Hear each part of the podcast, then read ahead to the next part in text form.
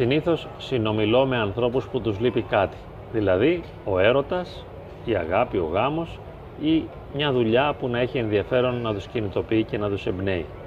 Και μετά αυτοί οι άνθρωποι, ιδιαίτερα όταν είναι ευαίσθητοι, ευάλωτοι, αγχώδεις και στενάχωροι, όταν βλέπουν ότι κάποιος άλλος τα καταφέρνει, ότι κάποιος άλλος έχει ένα γάμο ή έχει μια δουλειά, νομίζουν, θεωρούν ότι έχει πετύχει αυτό που εκείνοι φαντάζονται ότι θα μπορούσαν να πετύχουν αν θα είχαν τη δουλειά και το γάμο. Δηλαδή ότι είναι ευτυχισμένοι, ότι είναι επιτυχημένοι.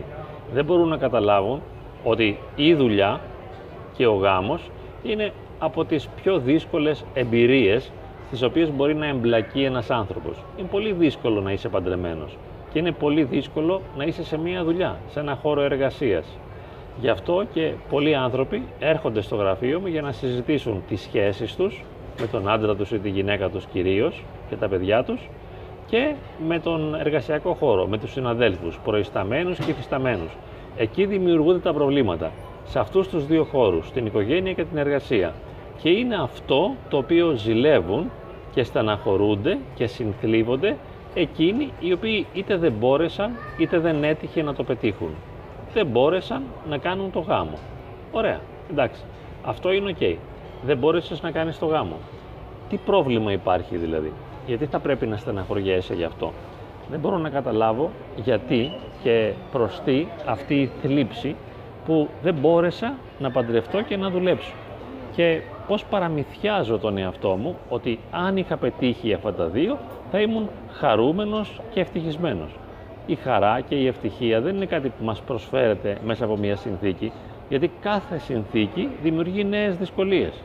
Για να είμαι χαρούμενος θα πρέπει να πληρώ τις προδιαγραφές που θα μου επέτρεπαν να είμαι χαρούμενος, ανεξάρτητα από το γεγονός από το αν θα ήμουν δηλαδή παντρεμένος, ελεύθερος, με ή χωρίς δουλειά.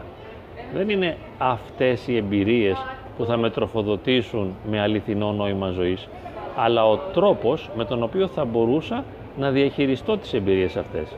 Και συνήθως ο άνθρωπος ο οποίος διαμαρτύρεται, αυτός ο οποίος στεναχωριέται και συγκρίνει τον εαυτό του με τους άλλους και νιώθει ταπεινωμένος γιατί δεν μπορεί να τα καταφέρει, είναι ιδιαίτερα ευαίσθητος και ευάλωτος, είναι στενάχωρος και αυτό σημαίνει ότι θα είναι στενάχωρος όπως πριν από το γάμο και πριν από το να βρει δουλειά, θα είναι στενάχωρος και αφού βρει τη δουλειά και μετά.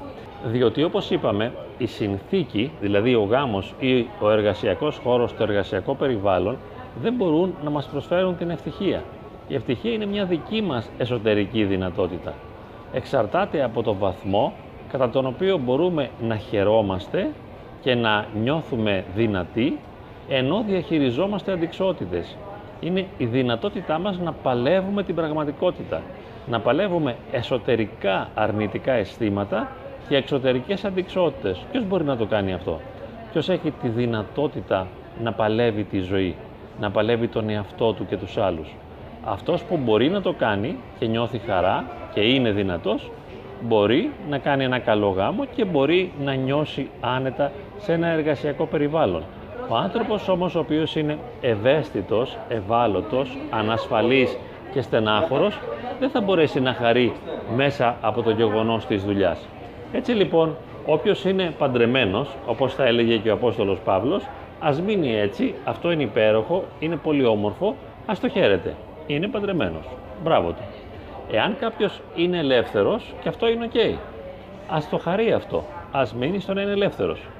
Αν έχει δουλειά, πολύ ωραία. Είναι πολύ σημαντικό να χαίρεται τη δουλειά που έχει και αν δεν έχει, να απολαμβάνει και να αξιοποιεί τον ελεύθερο χρόνο του. Τώρα, θα μου πείτε, όχι, εγώ δεν τα έχω αυτά και μου λείπουν. Είπαμε, ανήκεις σε μια πλειοψηφία ανθρώπων οι οποίοι διαμαρτύρονται έτσι κι αλλιώς. Οπότε δεν έχει ιδιαίτερο νόημα να πετύχεις κάτι ή να μην πετύχεις κάτι. Εσύ βέβαια θέλεις, ονειρεύεσαι, προσπαθείς να αλλάξεις την πραγματικότητα της ζωής σου. Αλλά αυτό δεν είναι ιδιαίτερα σημαντικό για σένα. Δεν θα σου φέρει το ποθούμενο αποτέλεσμα. Είτε κάνεις την αλλαγή είτε δεν την κάνεις, απλά θα παιδεύεσαι με διαφορετικό τρόπο. Είναι άλλη η οδύνη, οι αντικσοότητες και τα προβλήματα που αντιμετωπίζει αυτός που είναι μόνος και άνεργος και είναι άλλα τα προβλήματα Οι δυσκολίες, οι αντικσοότητες, οι πιέσεις, το στρες που δέχεται αυτός που είναι μέσα σε μια σχέση συμβίωσης και μέσα σε ένα εργασιακό χώρο. Καθένας λοιπόν ας το συνειδητοποιήσει αυτό για να μην διαμαρτύρεται τουλάχιστον και να λέει εκεί που είμαι είναι εντάξει. Αξιοποιώ τις δυνατότητες που έχω με τον καλύτερο τρόπο, κάνω ό,τι περνάει από το χέρι μου για να τα καταφέρνω καλύτερα, για να νιώθω καλύτερα, να βελτιώνω τον εαυτό μου και την ποιότητα της ζωής μου και αυτό είναι εντάξει. Δεν χρειάζεται να παιδεύομαι, να βασανίζομαι, να στεναχωριέμαι, να προσδοκώ και να ελπίζω σε κάτι που θα γίνει στο μέλλον.